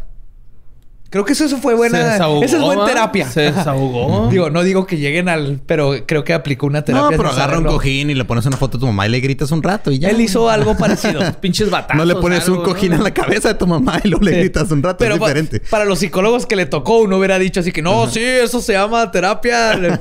digo, eh, le está tratando de mejorarse. Recomendamos que vuelva a salir. Ya. Te dan estos tubos que eso es para aprender a nadar, para pegarle a, tu jefa, ¿no? de tu jefa. Te odio, mamá. Ah, después de que le gritó por una hora, utilizó la cabeza de su mamá como tabla de dardos. güey, sí estaba bien dañado el pobre, pues güey. sí, güey. Y luego destrozó la cabeza con un martillo, güey. Sí, sí, güey. Le removió la lengua y la laringe, los cuales tiró en el procesador de comida de la cocina. A los que no sepan, son los como licuadora, trituradora, de basura, de comida que va, que es como una licuadora en el. Se usa mucho en, el gabacho, ¿no? Es que en el gabacho es bien común. Ajá. Por eso. Aquí se lo tiras a los puercos. Ajá. y al perrito. Y... Sí, allá lo echan todo en, el, en la tarja y le picas. Y, hay una licuadora en. Aquí se lo echan a los esquites, ¿no, güey? la pata de pollo, el pescuezo. Ay, todo eso. güey. O sea, la pata de pollo. Pues echó eso ahí, güey. Pero la laringe resultó ser demasiado cartílago para las navajas y brincó del procesador y cayó de nuevo adentro de la tarja. Güey. Wow. Kemper pensó y cito, se rió y dijo: Esto es apropiado. Toda la vida gritándome y chingando. Tiene sentido. Ahí sí se la doy a Kemper, ¿eh? Sí, güey. Ese fue buen punchline, güey. Sí, ah, dentro de todo pero, eh. pero el chavo, güey. Cuando soy Ed Kemper, una vez se han tenido sexo con la cabeza de su mamá. ¿No les pasa que avientan la laringe de su jefa? y no le brinca, claro, pues siempre me está chingando, ¿eh? Oye, ahorita que dijiste lo de martillar la cabeza, güey. Siento como que el güey estaba realmente emputado. Claro, y güey. no, sea cómo saciar su puto enojo. No, no, no. Y, me imagino que después de martillarla ni siquiera sació ese puto coraje, güey, de... Claro, no. Es que es lo que ganas de más. Exacto. Es lo que le pasa a los asesinos en serie. O sea, tienen... Sí, la mamá fue el problema, pero matar a la mamá no iba a solucionar porque ya es un proceso que ya se implantó en la mente. Es encerrarlo y lo es un tratamiento larguísimo. Pero en su idea era, si la mato, ya. Ya se me quita. es como un alcohólico que dice, ah, nomás tengo que deshacerme de, las, de, las, botellas de adentro de mi casa, ¿no? Y luego llega la problema. y el cigarro. Y luego pasa, ajá, porque es un problema de adicción a otras cosas. No es el alcohol en sí, aquí era la mamá. Sí, ella fue la causante de este tipo de personalidad, obviamente. Pero el matarla no lo ibas a hacer. Entonces hizo todo lo que pudo antes de. de pues que ya no le quedara más que hacer de. Este, cómo atacar el problema que tenía. Después de todo esto, escondió el cuerpo de Clarnell en el closet y se fue al bar a pistear. Cuando regresó, le marcó a la mejor amiga de su madre, Sally Hallett, de 59 años, para invitarla a ver películas y cenar. Cuando ella llegó, le, estranguló con su bufanda, la decapitó y pasó la noche con el cuerpo. Todo esto lo hizo porque quería crear así como que, uy, se metió alguien a la casa y mató a las a mi mamá y a la amiga. Porque si estaba nomás la mamá, tal vez echaba. Sí, todavía estaba pensando así como que cómo va a salir con la mía. El pendejo no estaba para nada, Kemper. Al día siguiente guardó ambos cuerpos en el closet y huyó en el carro de. Dije carro. Auto de Hallett. Por tres días seguidos, güey. Se estuvo metiendo cafeína. ¿Sí, va? ¿Sí estoy dicho carro, güey? Hemos dicho carro un chingo de veces aquí, güey. O sea... Sorry, güey. Creo que nunca hemos dicho coche. Porque no tiene sentido. fuera de Ed, fue. Coche es lo que hizo Ed Kemper con su, la cabeza de su mamá, güey. sí.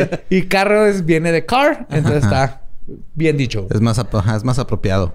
Más apropiado. en este momento. En este momento, sobre todo, sí. Pues, usando píldoras de cafeína y así, manejó por tres días seguidos.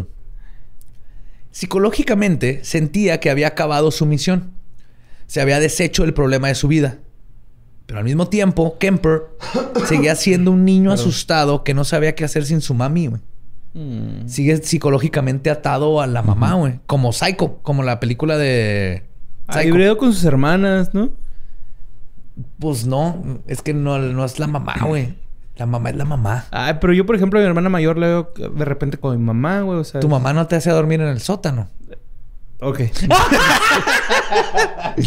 y a su vez tu mamá te hace así tu caldito de pollo cuando estás enfermo. Sí, sí, sí, mamá sí me quería. Ese es el punto. Entonces, lo que hizo es que... Ah, porque aparte iba oyendo el radio y todo. Y además no, no, habían descubierto el cuerpo de su mamá. Había dejado una nota donde este, le puso que ya me voy, tengo prisa. No sufrieron. Bueno, a la, a la, a la amiga. Ah, ok, ok. No sufrió, quién sé qué, para la, para la policía, pero cuando no lo encontraban, Kemper estaba así de. Una parte de él también era de que, ah, cabrón, ¿por qué no lo han encontrado? Como que ahí decidió, ya si me atrapan, chinga su madre. Pero no lo atrapaban y también parte fue su ego, porque son sociópatas que también necesitan la atención. Especialmente Kemper, güey. Le fascina a este cabrón la atención. Sí, de, hecho, hay una parte en la serie de Mindhunter donde este güey dice que los asesinos en serie ah, se dejan atrapar de cierta forma, ¿no? Unos. Pero, o sea, este güey sí lo recalcaba en la serie así como de que, güey, un asesino en serie nunca lo vas a atrapar hacia las peladas. Ese güey va a decidir cuándo lo vas a atrapar. A unos, eh, pero sí, a la gran mayoría los atrapan sin querer. Mm. Porque la cagan. O por algún error o por pura pinche suerte, güey. Sí, eso más bien es parte del ego del asesino en serie que se ah. cree más chingón ah, que quien lo persigue. Y para ponerle caché a la serie, ¿no? Me imagino. También. Ajá. Sí, porque si yo me fui con ese pedo, güey, con esa finta, ¿no? Pero entonces lo que decide Kemper es que él le marca a la policía de Santa Cruz y le y confiesa el asesinato de su madre y de las otras chicas. El oficial que contestó creyó que estaba jugando y le colgó, güey. Entonces volvió a marcar, güey. ¿Qué onda, güey? Que este, ¿Cómo trae mi mamá? Eh, eh, bueno, estoy jugando, güey. Mira, el, oficial. ¿Irra qué? ¿Irragua? ¿Qué es eso? Irru... Irrum... Irruma... ¿Qué? ¿Irrumación? ¿Irruma qué? Te va a colgar. Le colgó, marcó de nuevo y ahora pidió hablar con uno de sus amigos del bar Jury Room, el oficial Jim Connor. Quiero hablar con el gerente. es que me traes al gerente porque no me creen que acaba de tener sexo con la, con la casa de mi mamá y esto es importante.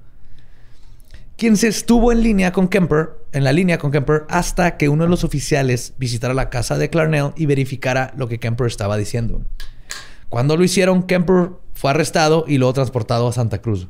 Este tiempo está platicando así con... ¿A gusto? Ah, sí. Sí, pues con su compa que... Con el, con el Friendly Nuisance, ¿no? Con el güey que chingaba mm, ahí en el bar. Durante el camino, Kemper comenzó a platicarles todo lo que había hecho con lujo de detalle a los oficiales. Hasta que le dijeron que por favor se callara la chingada, güey. Porque así que, güey, ya, güey, no queremos saber lo que hacías con cabezas y, y ya cállate la face.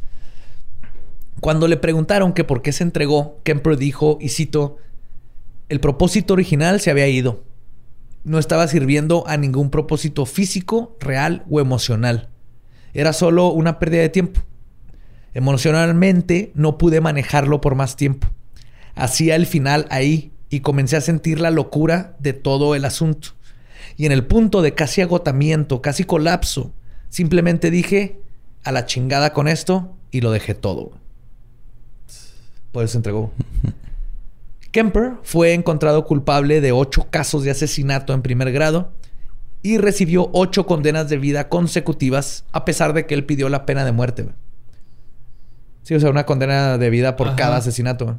Pero son consecutivas. Ajá. O sea, se, no se suman. Sí, si le dan cuatro, son 400, ¿no? Por así decirlo. No, acá no. Consecutivas es que, no se suman. Sí, es que, por ejemplo, hay unos de que te dicen que todas las, las, condenas empiezan a correr el mismo día. Esta no. O sea, si hubiera... Si güey fuera un gato... ¿Saldría a los 100 días? No, no. 100 años? Si fuera un gato y se, y se muere, ya puede salir. Ajá. Pero luego, o sea, eso quiere decir que cumplió la primera. Entonces tiene que morir ocho veces Ah, ok, Sí, porque luego lo que pasa es de que a veces cuando te, eh, te imputan varios cargos, la sentencia depende de cómo te la pongan. Puede ser que se suma toda y empieza a correr desde el mismo día, o cuando una se termina, empieza la otra. Ya. Ajá. Sí, o sea, hay una que te dan. O sea, son cinco cargos, pero en total vas, van uno con el otro. Entonces tienes tres de uno, dos de uno, cinco de otro, ocho de aquel. Entonces, más bien es cuando llegas a ocho, los demás ya los cumpliste junto con la de ocho. En lugar de, hay veces donde te dicen, ah, sí, son dos, más ocho, más cinco, más. Entonces son 30 años. Esa es la diferencia. ¿Te acuerdas que hubo un caso de un güey que como que falleció por un instante? En la... Ah, sí. Eh, o sea, por ejemplo, si él hubieran sido dos condenas, hubiera muerto, o sea, muere. Y le hubieran dicho, ah, chido, ya cumpliste ah, una. Pero van las otras ocho. exacto. exacto. Perfecto. Este, perdón, hacia. Ah, no, me quedé con la cita, perdón. Kemper lo encontraron este, culpable y en la cárcel se convirtió en un prisionero ejemplar, güey. De nuevo, o sea, igual que a muchos sí, en serie les sirve la estructura, sí. les sirve todo esto, güey. Era un prisionero ejemplar, güey. Grabó cientos de libros para sordos. Hmm. Sí. Este, estaba encerrado en la misma cárcel que Charles Manson y Herbert Mullin. Mm. ¿Y, se hablaban o...? Imagínate ver... ¡Me va a meter este pinche zapato, cabrón! Y ahí adentro va a ser un culto. Va a ser un culto entre tus zapatos, culero. ¡No, vete a la verga! Imagínate esos dos juntos, güey. Güey, sería como la caricatura. Ay, te lo trato chiquito. La caricatura de dos perros estúpidos, güey. dos perros tontos. Kemper y Manson, güey. ¡Es que pinche Kemper! ¡Vamos a hacer un culto, pinche Kemper! ¡Tira huevo, cabrón! ¡Órale, ¡Maldito que me levanten para ver por la ventana primero para ver si hay hippies! ¡A huevo! ¡No la van a pelar! Sientes mi ok, ¿verdad? ¡No la van a pelar! Están bien pendejos, güey. ¡Se van más de que Ay, güey. Ah. grabó libros para sordos. Este, lo, aplicaba exámenes a otros prisioneros, todo ese pedo. Güey, quebré a Lolo, güey. Esto es un logro para mí, güey. Velo, güey. Ya, a huevo, güey. Ya chingué, güey. Velo, está rojo, güey. Lo quebré, güey. Lo, lo quebramos, güey. ¡Vamos, pinche Kepper! ¡Qué ¡Kepper, méteme la bolsa de tu, de tu camisa, cabrón! Es que ahí viene, ahí viene unos negritos y me quieren matar, güey. cabrón! ¡Vámonos! ¡Vámonos, pinche camper! Quebramos al Lolo, güey. A huevo, güey. Kemper se rehusó a varias de sus juntas para libertad condicional, güey. O sea, tuvo varias para ver si le daban libertad condicional y eh, unas no se las dieron y en otras él decía, no, güey, no estoy listo para regresar a la sociedad. Y el día de hoy sigue vivo, güey. Y su próxima junta para parole o para libertad condicional es en el 2024. Mm. Y esa fue la historia de Ed Kemper, the co-ed killer, uno de los asesinos en serie que conocí desde bien chico y con los primeros que empecé a meterme en todo este mundo de asesinos en serie y que ahora nos llevó a leyendas legendarias. Sí. Espero que Qué gustado. Y que hace bien amenas las partes de investigación en Mindhunter, ¿no? Sí. Este, a mí me gusta un chico cuando sale ese güey así, que a huevo, Y así es, güey. Pues Va es súper pinche Ajá. listo y... Carismático, ¿no? Y en la cárcel, no- la única vez que tuvo un reporte de portarse mal, porque es que te ponen reportes de que hizo, es una vez que se negó a una muestra de orina, güey. Ya así hace unos como cuatro años. güey. De seguro fumó algo o así. Fuera de eso, es la persona más buena y bondadosa. Dentro de la cárcel, él es un chingón, güey, listo. y ahí se puede controlar. que- sí, güey. Ni Sí, pues, sospecharías que tenía las cabezas como tenemos a Choronzón ahí atrás. Ah, sí, Él tenía una cabeza- cabeza en el closet para su Choronzón. Y sí. Ah. Pues con esto abrimos el agosto de asesinos. Espérense, porque pues, falta todo el mes de sangre y descuartización. de- Ajá, descuartizamientos. Descuartizonamientos. Ajá. Sangre, ajá. tripas y cabezas ema- emarronizadas. Y, rum- y rumación. Y, rumas- rumación. y, rumación. rumanías- y ruminacidas. Irruminadias. Ok, nos pueden seguir en eso. todos lados como arroba leyendas podcast. Yo soy arroba ningún Eduardo. Ahí me encuentran como Mario López Capi. A mí como Elba Diablo y nuestro podcast ha terminado. Podemos irnos a pistear. Esto fue Palabra de Belcebú. ¡Ah, pinche camper! ¡Eh, güey! ¡Ayúdame a cambiar el foco, güey! ¡Levántame! ¡Levántame! ¡Vamos a cambiar el foco! ¡Eh! ¡Manson y camper no la pelan! ¡Oh, culeras!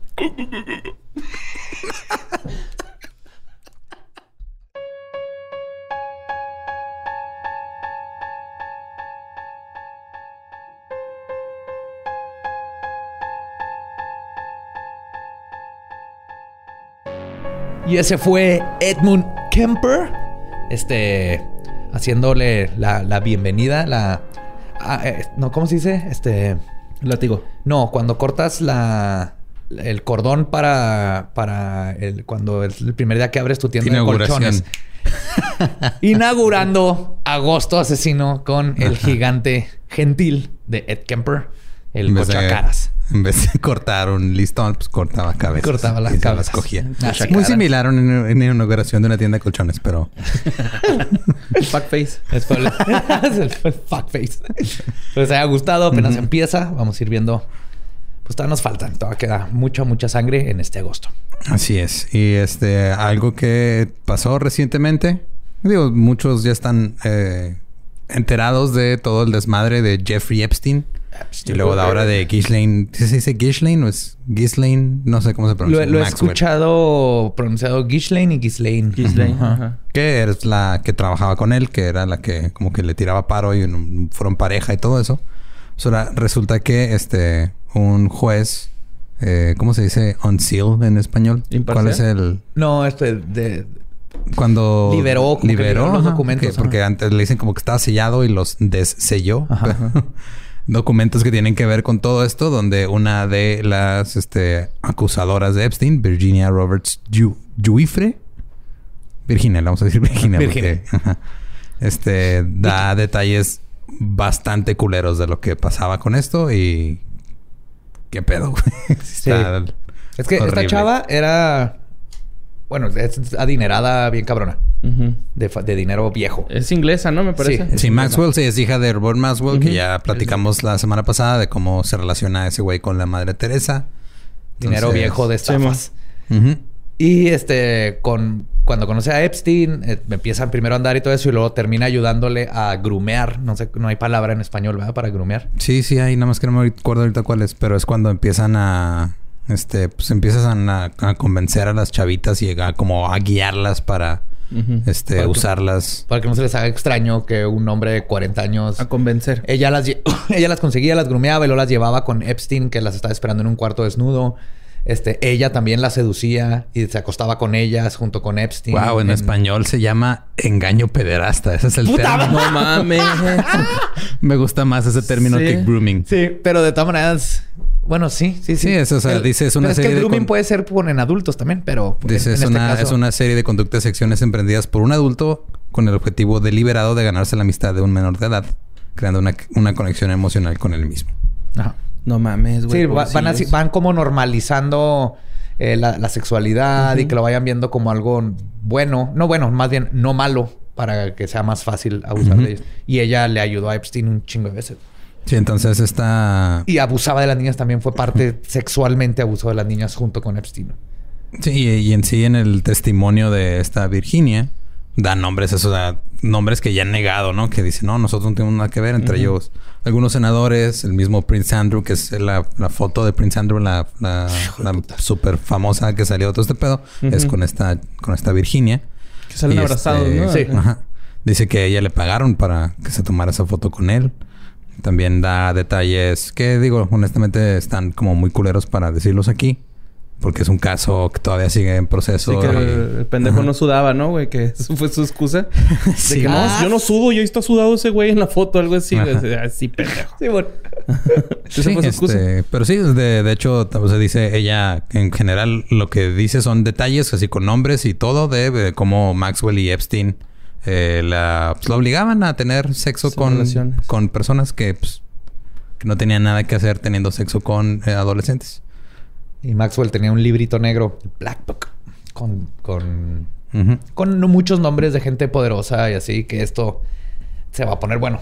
Porque primero se echaron a Epstein y ahorita no creo que se vayan a echar a, a este Maxwell porque se vería ya ultra mega sospechoso, pero no sé qué estén planeando porque si van a caer o deberían de caer gente, hasta Trump está ahí embarrado. Sí, de hecho estuvieron circulando un, un artículo que era de una, de una, una página tipo el de forma, pero gringa. Y hubo, hubo personas que se la creyeron, que decían que iban a, a encerrar a Maxwell en una celda sin cámaras y sin guardias por su salud mental o algo así. Es una. No, pero bueno. Sí, ya quisieran. Eh, y también, la- o sea, esta Virginia, su caso se, se arregló, se tuvieron, llegaron a un acuerdo en el 2017, pero ella quería que lo- todos los registros y su testimonio y todo se hicieran públicos. Entonces, por eso ya. Ah, lo que peleó para que fue lo que peleó. para que la gente pudiera tener acceso a esta información y ya pudieran tener nombres y detalles y todo de lo, todo lo que tuvo que sufrir ella por Ah, qué culpa chingón, de qué estos valiente, güey. Pinches pinche pervertidos Sonny de mierda. Sunshine va, Y güey. qué valiente. pedo, ella se la está jugando bien, cabrón. ¿no? Sí, güey, la neta sí. Porque cuando te metes con ese tipo de personas... Sí, güey. es- porque es muerto. poder, ajá. Ajá. Acabas muerto.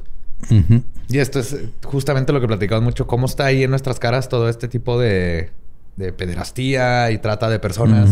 Y tiene que ver, está ahí afuera casi en el público con gente de renombre, con príncipes. Y no es un Pizzagate allá con símbolos súper escondidos o este Wayfair vendiendo muebles caros porque significa que es un niño. eh, No, está mucho más culero, más real y más en nuestras caras de lo que queremos pensar. Y por eso creo que nos inventamos estas conspiraciones para, para poder ignorar que sucede en YouTube, en familias, en tienditas, en playas aquí en México, en todos lados. Y es mucho más grande el problema.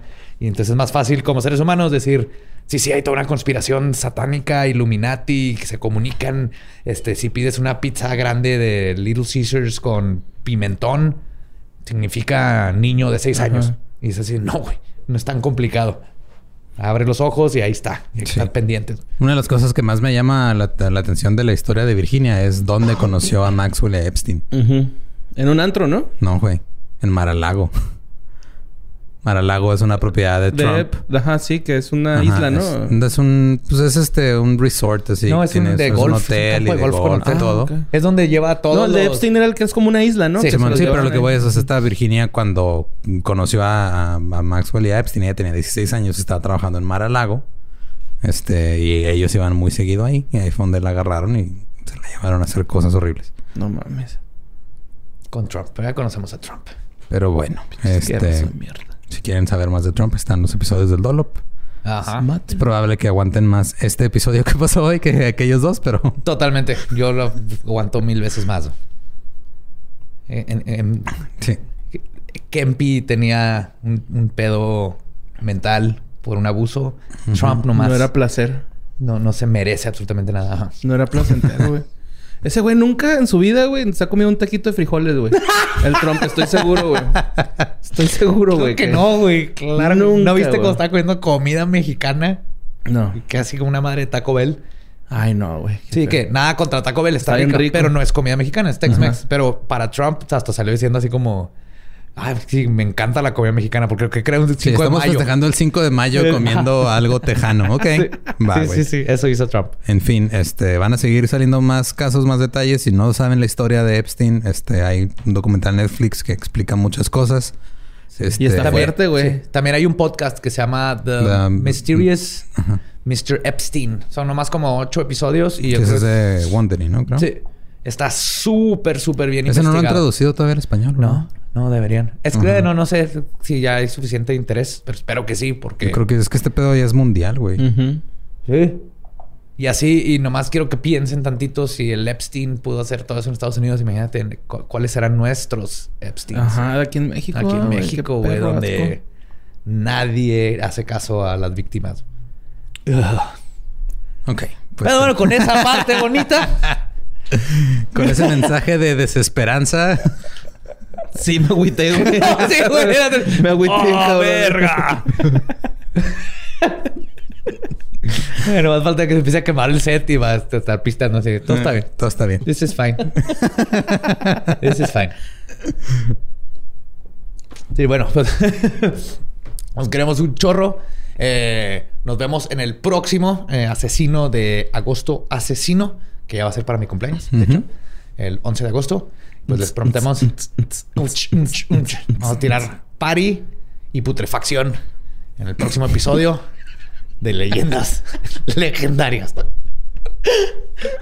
Bye.